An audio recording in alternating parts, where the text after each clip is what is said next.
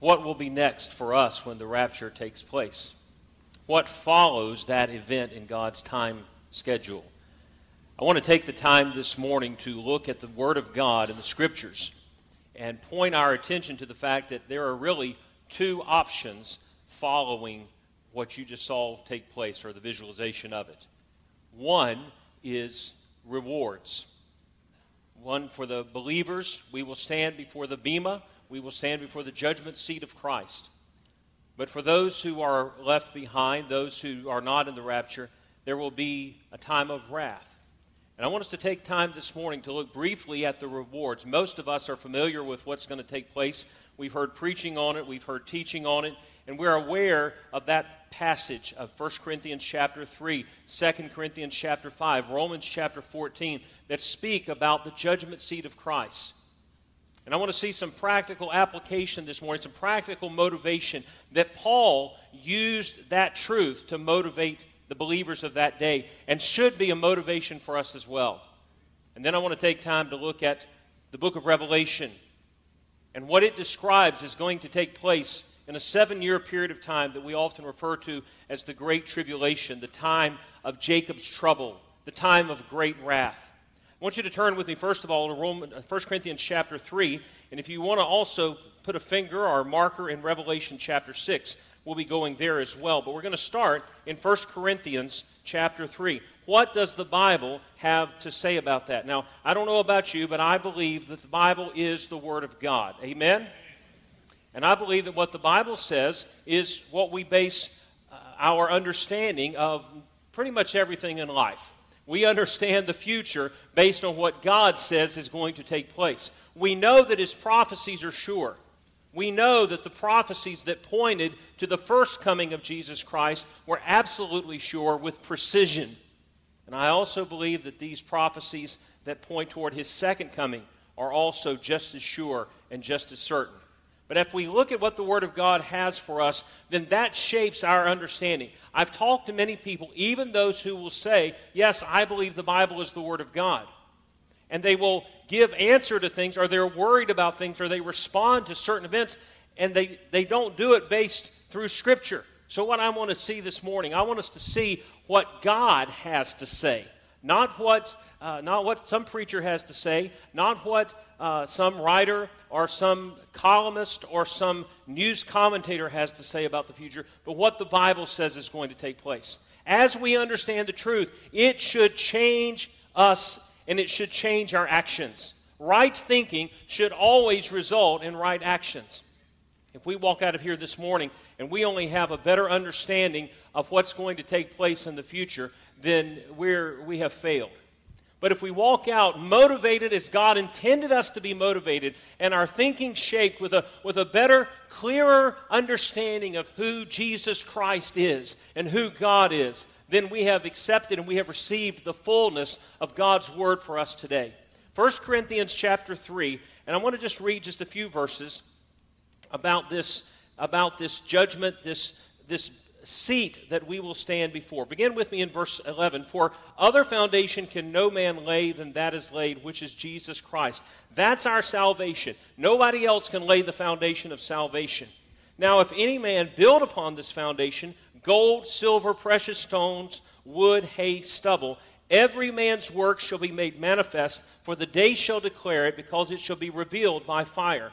And the fire shall try every man's work of what sort it is. If any man's work abide which he hath built thereupon, he shall receive a reward. If any man's work shall be burned, he shall suffer loss, but he himself shall be saved, yet so as by fire. He goes on to talk about the temple of God, that we are God's building. He's already said we're God's building. So, what he's talking about here is how we live after our salvation. Christ laid the foundation of our salvation. That is sure and that is certain. But how we build on that is very, very important when it comes to the time that you and I will stand before Jesus Christ. Following the rapture, when believers are called out and snatched away, we will go to be in the presence of God, and we will stand before the judgment seat of Christ. Now, the first thought that many of us have is that sense of judgment is there's going to be punishment that takes place. This is a punitive account. But this is an account of our works. You'll notice that he says, Those that, even the ones that their works are wood, hay, and stubble, they'll be saved. This is not whether we get into heaven or not. This is based on how we built on the foundation of our salvation.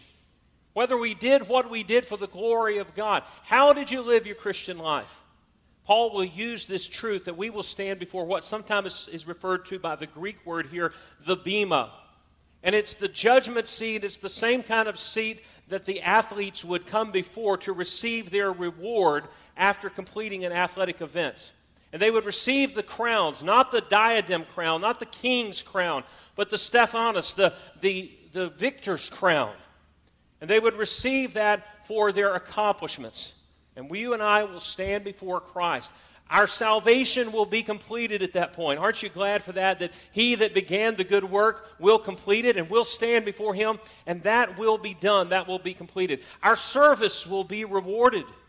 All that we have done on this earth will one day will, even if no one knows about it. Think about the faithful servant of God who lived a faithful life, and no one, they, they never made the television shows, they never made the news, they never had a big ministry behind their name, but they were faithful to God. They will receive the rewards based on their faithfulness and how they built on their salvation, the work that they did, and the, the life that they lived. But most of all, our Savior will be glorified. And that's really what this crown is about. Because the only successful Christian is the Christian who does what they were saved to do. Do you know what we were saved to do? I was not saved just to get me out of hell. Now, I'm thankful that I'm not going to hell. You read the scriptures and you read the torment, the eternal separation from God, the eternal pain that that will be, and I am thankful that I will not experience that for one moment. But that's not why I was saved. Oh, preacher, we were, we're saved to go to heaven. Well, we're going to heaven, and I'm just as glad, I'm more glad of that than I am about getting out of hell. But God didn't save me to go to heaven. If God saved you to go to heaven, what are you doing here? All y'all still here this morning, right? Don't you just love when a preacher says, if you're here this morning, if you're here this morning, raise your hand. Some of y'all aren't sure where you are. They're like, what did he just say? No, if, if if we're still here, what did God save us for? The purpose of our salvation is to bring in this temporal time and for eternity to bring glory to God. And so the, the, the, rewards that we will receive will be based on how much our life glorified Christ. It won't be on the amount that we did. There will be some who did a great amount, and they'll set up their works, and there will be amazing piles, and it will be burned and it'll be wood, hay, and stubble because they did it for the glory of man, or they did it in their own strength and the strength of the flesh. There will be others that will be unknown who will receive rewards that are gold, silver, and precious stones. In fact, there are some that believe, and I, I believe this is probably accurate, that our greatest reward at that moment and for eternity will be a greater capacity to manifest the glory of God. Now, every believer, there won't be any greater or lesser because every believer will fully manifest the glory that they are capable of. But what a reward for all eternity to bring greater glory to God. Paul will use this truth three times in his writings, and I want to quickly point these out to you. We're not going to turn to the passages, but if you want to write them down and look at them later. The first is found in Romans chapter 14, verses 10 and 11. And Paul will say, Because we will all stand before the judgment seat of Christ, we should be motivated not to judge our brothers and sisters. Now, that's not talking about judging something that's right and wrong. We are to practice biblical discernment. But Paul says, Who are you that judges another man's servant? We must all appear before the judgment seat of Christ. You may look around and you may say, Well, I do more than this person. Or that person, they're just a fake and they're just a phony. They don't really mean it when they're serving God. And we're quick to judge the works of another person. And Paul says, Don't do that. Look, they'll stand before God for what they do. Sometimes people will come to me and they'll say, What do you think about this preacher? What do you think about this ministry? Let me tell you, as long as they're not preaching falsehood and they're not preaching heresy, they'll stand before God for what they do. They won't stand before me. So Paul says, Look, you should be motivated not to judge those around you, your brothers and sisters in Christ, because we'll all stand and give account for what we have done or not done. In our text passage, Paul says this is motivation for us to build faithfully.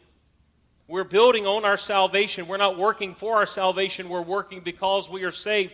But he says, don't defile the temple. In other words, don't put, don't put construction materials into the temple that you are. Be careful how you live your life. Be faithful in serving God. When you serve, do it for God's glory, do it in God's power.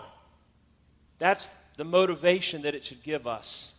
And then in 2 Corinthians chapter 5, Paul will say that it is our motivation to share the gospel and to be faithful, not quit serving, not give up, not stop sharing the message of Jesus Christ with others. He said, knowing the terror of the Lord. We must all stand before the judgment seat of Christ.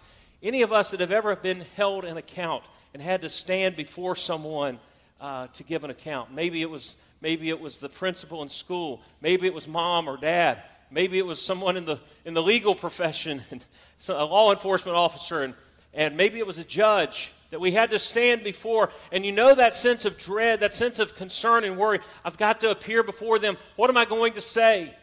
While we know that we will be saved and we are therefore rewards, the idea that I'm standing before Christ ought to, ought to put fear in my heart. And he said, knowing that fear, knowing the terror of the Lord, we persuade men.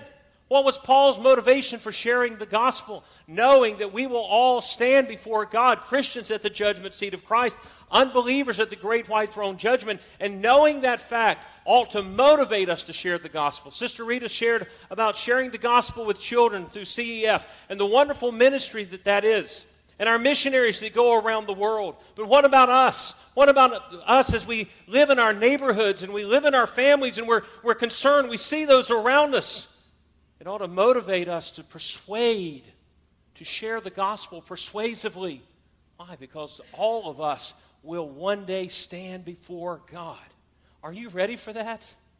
Are you ready for that? I, would like to think that, I'd like to say that every moment of my life has been lived ready to stand before God. But there are times when I would know that even when I had done good works, it really would be nothing more than wood, hay, and stubble. Oh, may the Holy Spirit take this truth and convict our hearts this morning to make sure of how we are building on our salvation because we will stand at the Bema. We will stand at the judgment seat of Christ.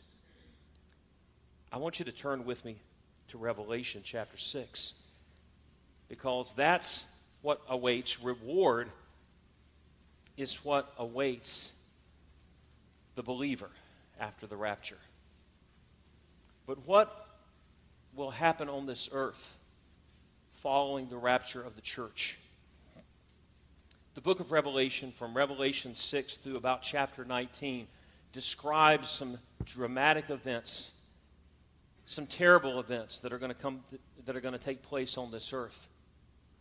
The church taken out, Jesus snatching up and catching up the believers. Shortly following that, we're going to experience, the world is going to experience the things that are described in these chapters. And I don't want to take the time this morning. We're not going verse by verse from chapter 6 to chapter 19. And all God's people said, Y'all would feel like it was the Great Tribulation. I've had a little bit of coffee this morning. I'm ready to go.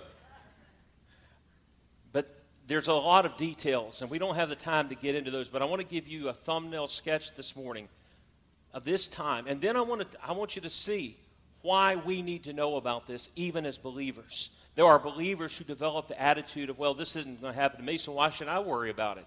I'm not going to be here, so why does it matter to me? Let me tell you, first of all, that if it's in the Word of God, it matters to us. It's what God wanted us to have to read and understand. And so I want to share some things with you about that. But, but look with me, first of all, in chapter 6 and begin reading in verse 16. These are the, all the peoples of the earth said to the mountains and the rocks, Fall on us and hide us from the face of him that sits on the throne and from the wrath of the Lamb. Doesn't say the wrath of man, says the wrath of the Lamb.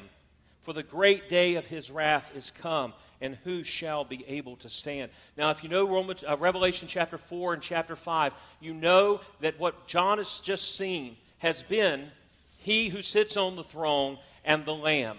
In the scene in heaven, there's a book with seven seals.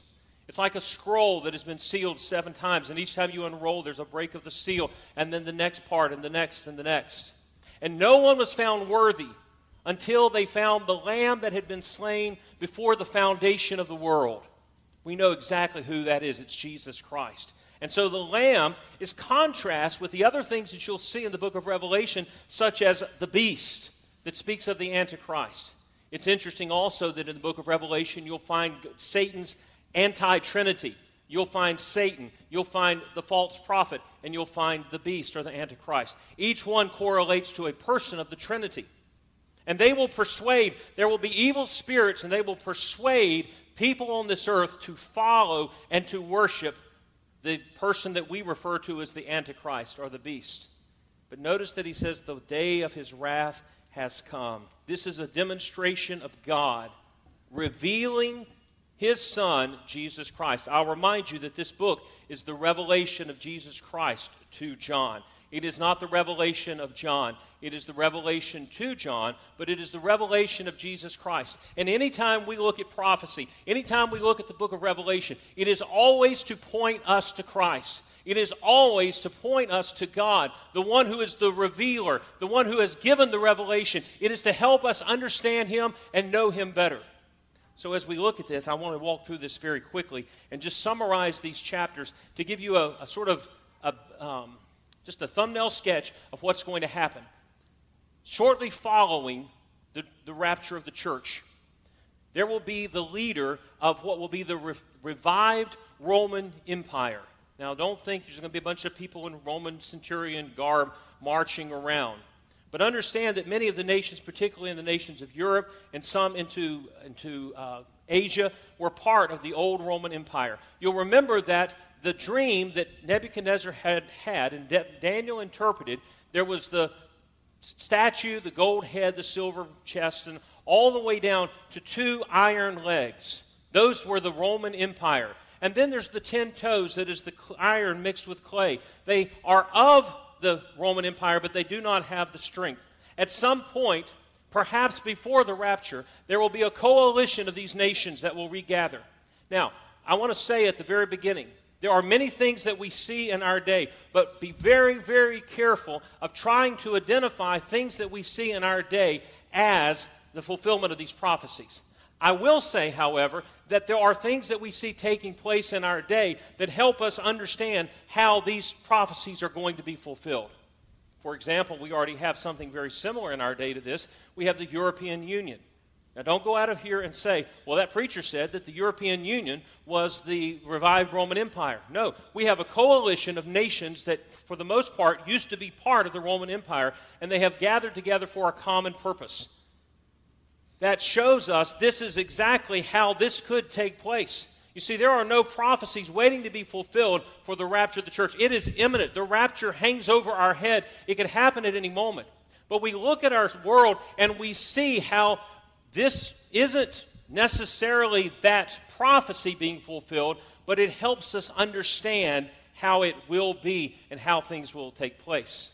In fact, I'll give you an example of this. Don't get too far ahead of myself, but I used to wonder how on earth, even with the Christians taken out, there's enough unbelievers in this country, especially in America, that they want to go along. How will they get them to go along with the Antichrist program? And I want to tell you that we have seen how people can be persuaded to do things that they would probably never have done and convinced that it's the best thing to do and the right thing to do, and they can be persuaded that what they really don't want to do is the Christian thing to do. In fact, there will be people, I believe, who will take the mark of the beast because they believe that it's the Christian thing to do. And they'll be persuaded. That's why God says He will give them a strong delusion so that they will believe a lie. Is this taking place in our time? I'll explain in a moment why I don't think that that's the case. And I'm, I'm pretty sure biblically that it's not the case. But it does help us understand how these things will transpire and how people will be brought into it to go along with what Satan is going to do. This political leader of this revived Roman coalition of nations will make a covenant or a treaty with the nation of Israel. There will be a peace plan. There will be a peace initiative. At the beginning, when this covenant is signed, will begin the seven years of the tribulation. And in fact, things will start well. Things will start with peace. Look in chapter 6, and I want you to see the first seal. We're not going to walk our way through every seal, but I want you to see the movement. Now, some people will try to identify this rider of this white horse. Some will try to identify him with Christ. It's not Christ. Some will try to identify him with specifically the Antichrist. But each of these riders isn't necessarily one individual. It is a movement that will take place. It is a widespread event that will take place, not a singular event. For example, when death comes, it's not going to be one person who's going to start killing people, it's going to be widespread death. But the four horsemen of the apocalypse. Now, I know some of you immediately, as soon as I said that in the early service, I heard Ric Flair down here on the front row. Um, and some few of y'all know exactly what I'm talking about. How many of y'all remember the four horsemen back, what was that, in the 70s or 80s? A lot more than the early service. That crowd in the early service is clearly more spiritual than the 10 o'clock service. I'm not talking about Ric Flair and the four horsemen, okay? I'm talking about the four horsemen of the apocalypse. What are these? I want you to see the first one. He says, I saw when the first seal is opened. I saw, and behold, a white horse, and he that sat on him had a bow. Now, what is lacking from a bow? What goes with a bow to make it effective? You have to have arrows. This is a weapon that has been disarmed. This is a, this is a weapon, this is a peace plan. And this first horseman is going to come with peace. Can you imagine the esteem that a world leader would have to bring peace to the Middle East? And the Antichrist is going to sign this, this world leader is going to bring a, a peace, a covenant of peace and a treaty of peace with the nation of Israel. And at first it's going to seem pretty peaceful, but then following the white horse, the second horse comes after the second seal is open, and he's red, and there's, there's war. What starts in peace will end in war. Isn't that the, isn't that the trend of mankind always? Following World War I, they said, oh, this is the war to end all wars. We're going to have a, a time of peace. And 20 years later, the same nations that had been fighting 20 years before are fighting again, and millions are dying. And so they'll say peace. But as the scriptures and one of our forefathers said, Men say peace, peace, but there is no peace. And this war will come and it will follow. Following that will come a time of famine. The third horse will come and there will be a time of famine. And then the fourth horse is death that will follow. And hell follows after the fourth horse. And that is what is going to take place during this time. That is why the people of this earth will say to the rocks and the hills, Fall on us.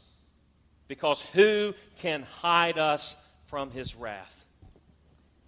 After the, after the covenant is signed, an individual that is referred to in scriptures as the false prophet will establish a religious system. You can read about this in Revelation chapter 13. There are those who try to identify this with specific denominations and churches in our time, but it will transcend, I believe, any one group. It will be something that will draw in, in an ecumenical approach, it will draw in a variety of religions into one religion. As part of that, I want you to look in Revelation 13, and I don't want to take a long time with this this morning, but I feel the need because this is one of the questions that often is a, a, raised concerning the tribulation. And I, want to, I just want to give you some biblical things to help you evaluate when you hear someone say, This is the mark of the beast. This is the mark of the beast. What does the scriptures tell us about this? You know, when Jesus told his disciples, you will hear people say, Lo, here, here is the Christ, or here is the Christ. And he says, Don't believe them. You have, you have my word that it's not them. So when I hear people say, Oh, this is this, and this is the Antichrist, and this is the mark of the beast, and this is all these things, go to the scriptures. In Revelation 13, in verse 15, Drop down with me to verse 16, rather. Eight times in the book of Revelation, you'll find this mark described or talked about. Here's the primary the false prophet, he causes all, both small and great, rich and poor, free and bond, to receive a mark where? In their right hand or in their foreheads. I'm going to say this, and this is all I'm going to say about it not in their upper arm. We'll just leave that right there. I want you to be biblical, folks. That isn't a statement about what you need to do medically. That's simply a biblical statement about don't listen to some of the things you hear if it doesn't line up with the Word of God. And he says he puts it in their right hand and their forehead that no man may buy or sell. This is not medical, this is economic. And it is related to a religious choice because he says he calls them to worship the beast previously. That no man might buy or sell save he that had the mark or the name of the beast or the number of his name. And then verse 18 gives us that infamous number 666 is the number of his name. This is a conscious act of worship that will not be something that believers can participate in. If we're still here, this hasn't transpired. So when you hear people saying this right here, this now is the mark of the beast, you know it doesn't line up with Scripture. We're not going to be here. And it is a conscious choice of worship. It is interesting that it is going to be the government enforcing a religious choice, a religious action that will affect people economically. Now, let me pause right there and say that while this is not transpiring in our day, this spirit is already here. Where there is pressure to make religious choices, and if you don't take, make those choices, you are economically affected by it. So these things are already taking place, though it's not the specific prophecy being fulfilled. It helps us to see this is how it can happen, and this is how it will happen. So when you look around, don't be disturbed, be understanding. See things with knowledge, not fear. So, biblically, if you've heard something recently that was supposed to be the mark of the beast, you, you read these verses. And that's all, as, as that great theologian Forrest Gump said, that's all I'm going to say about that. Following this, the seven seals will be poured out in Revelation chapter 6, beginning with those four horsemen. There will be 144,000 in Revelation chapter 7. 144,000 witnesses will be commissioned to proclaim the message of salvation during the tribulation period. These will not be from a particular denomination or particular church. These will be 12,000 from each tribe of Israel. They will be young Jewish evangelists that will go throughout the world proclaiming salvation. There will be seven trumpet judgments in chapters 8 through 11. With each of these, the intensity increasing. The sun and the moon will be darkened. The sea will be, the water will be blighted. The, there will be millions, literally billions of people will die during this time. In fact, if you take the percentages, it's estimated that one out of every two people left on earth will die during the tribulation period. That's not including the regular death rate of what will take place. I want to tell you, this is like nothing that has ever happened on this earth before, short percentage wise of the flood in Noah's day. Following this, there'll be the persecution. I'm sorry, there'll be two witnesses who will speak in Israel. In the city of Jerusalem, the whole world will see them. Many people try to speculate on who they are. The Bible doesn't tell us. Some believe because of their miracles and wonders that they'll perform their prophecies that it will be Moses and Elijah. Others have tried to figure out others. We don't know who they are, but we know that they will be witnesses and testimonies to God, even in this dark time. It's an amazing truth that even in the time of the greatest judgment of God on this earth, there's still mercy and grace. There will be the persecution of Israel at the midpoint of the tribulation period. It is likely, based on Scripture, that the temple will be rebuilt in Jerusalem. There are already those who are ready for this. There are, there are devout Jewish people who are ready for temple worship to be restored. I've seen videos of sacrifices that have taken place. They're training, they're preparing. There's others that have encountered and talked to people. This doesn't mean that it's going to happen because they're ready. It just means that when it happens, they're ready to go and it's perhaps part of the treaty that the Antichrist will make with Israel. They will be allowed to restore that and restore temple worship. But halfway through, the Antichrist is going to commit what is called the abomination of desolation, and he will enter into the temple and establish himself as God to be worshiped. And he will break that covenant with Israel. At that point, there will be the great attack on Israel. Satan will be cast out of heaven into earth. And the Bible says, Woe to the earth because he has come. There will be seven bowl judgments that are poured out, Revelation vial judgments that are poured out. In chapter 16, you see that unholy trinity that will then be fully functioning on this earth. It's very interesting that it is a correlation between the, that Trinity and the Trinity of God the Father, God the Son, and God the Holy Spirit. We don't have the time to go into that this morning.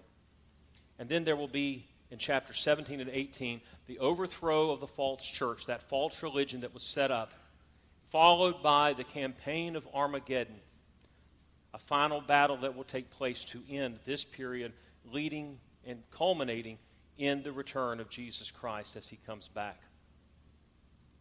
These are all dreadful events.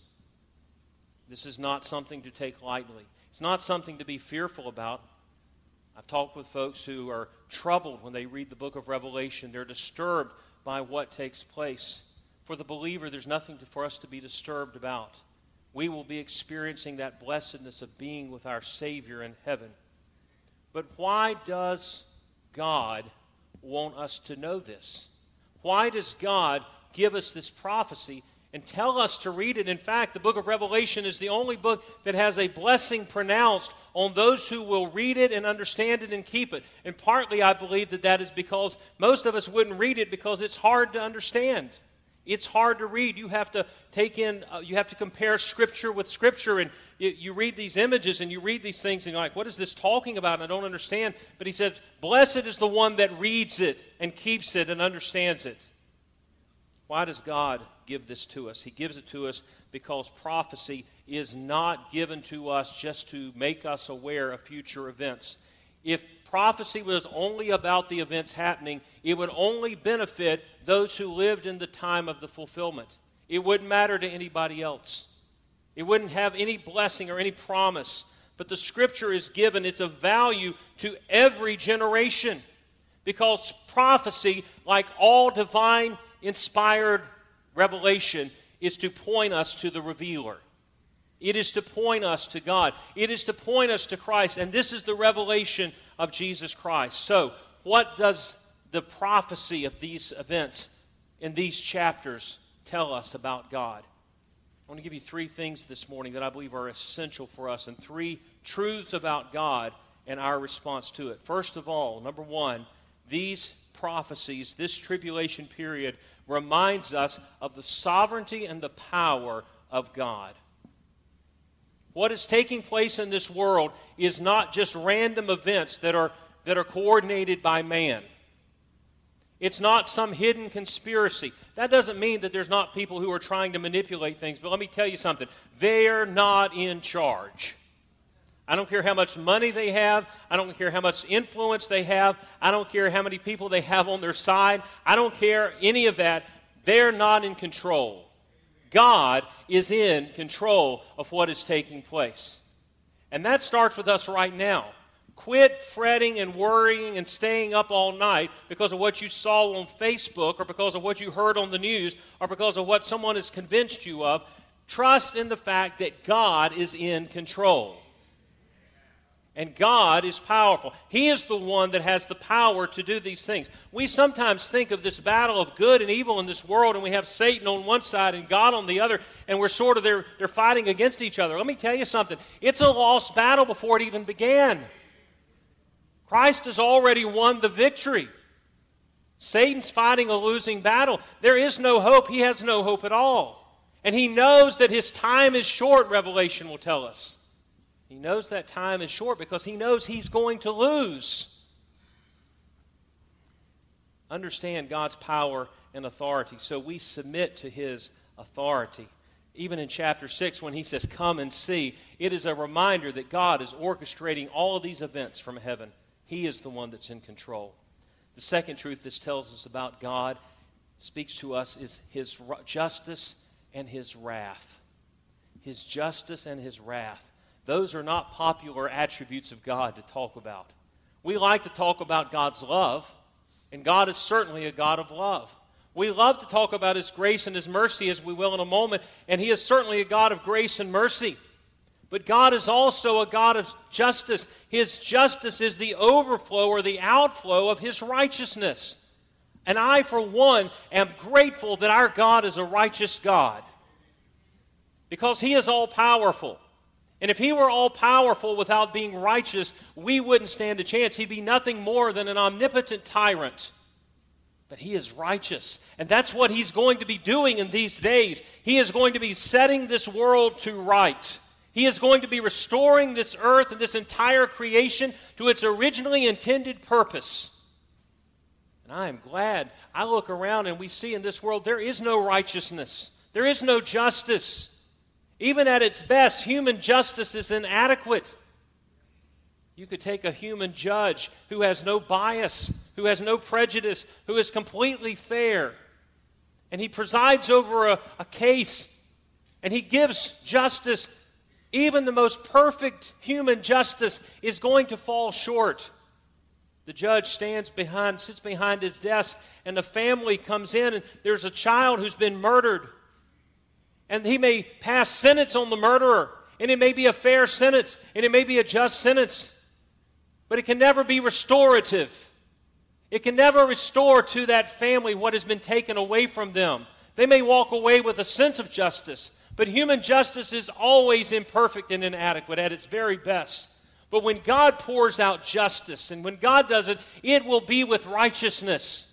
And it will set things to right. It will restore things to right. And that's why when I read through this, it doesn't disturb my heart. It blesses my heart to know that this world, every crime that has ever been committed where justice was never served, will be set to right.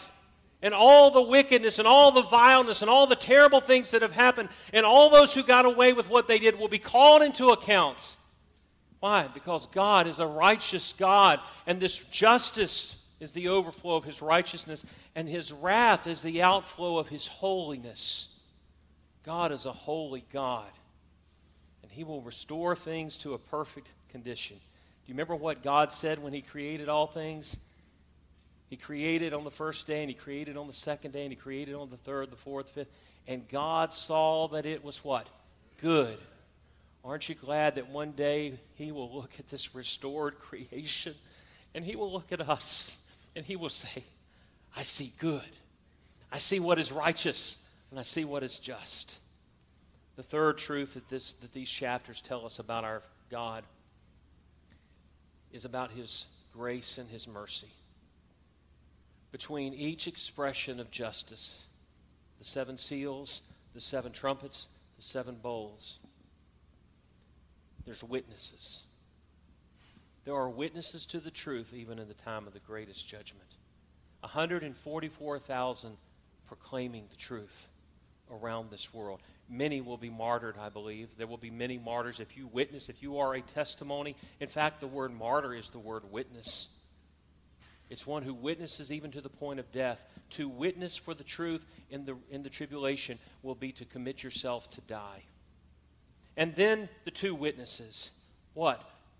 In the middle of judgment, God still cries grace.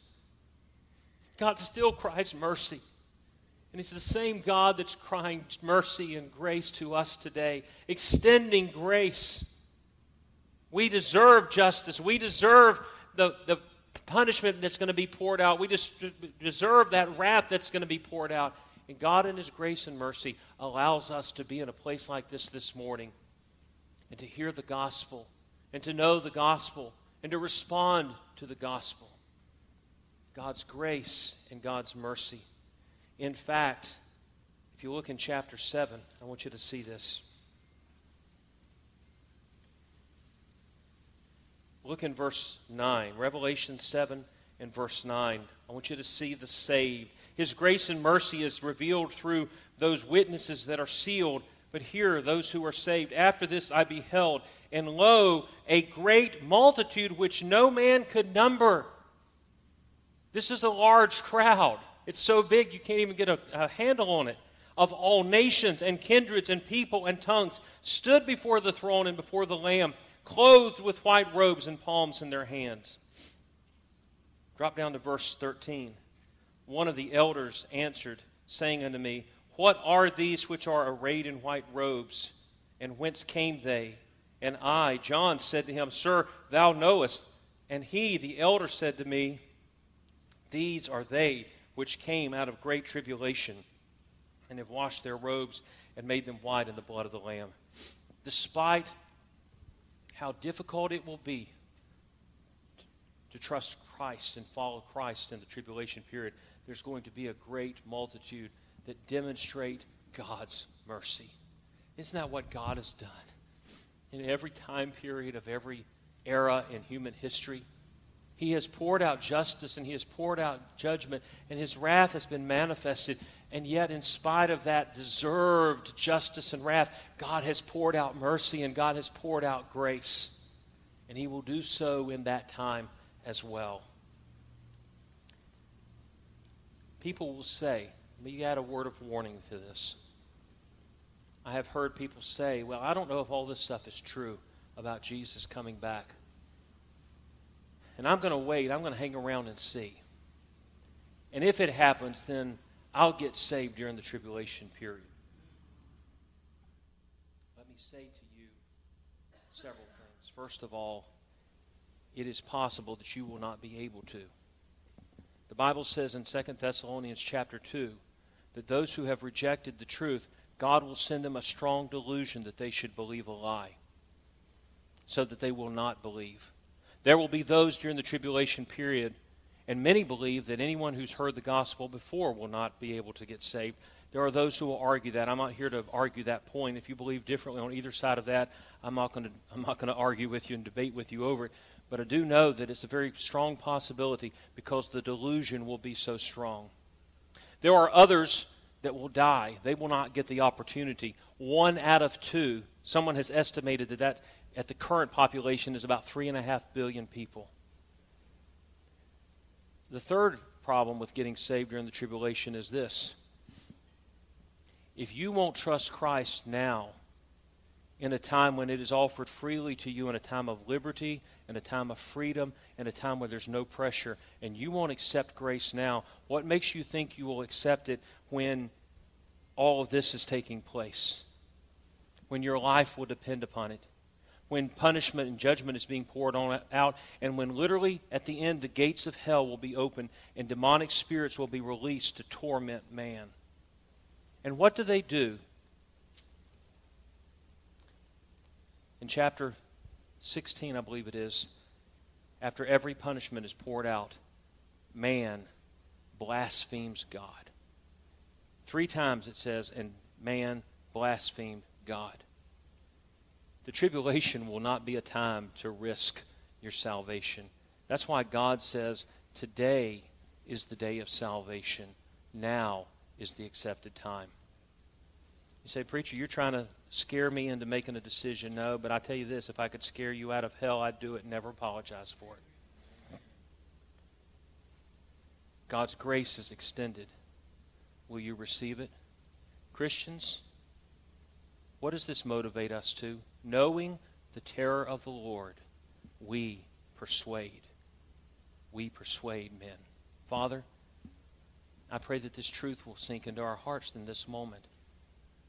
I pray that you will burden our hearts with our lost friends and our lost family. Forgive us, Lord, for not being the bold witnesses that we should be. Father, I pray that if there's one here today that has never trusted you as their Savior, Lord, that rather than face the justice, they will embrace the grace. Father, help them this morning to trust in you as their Savior.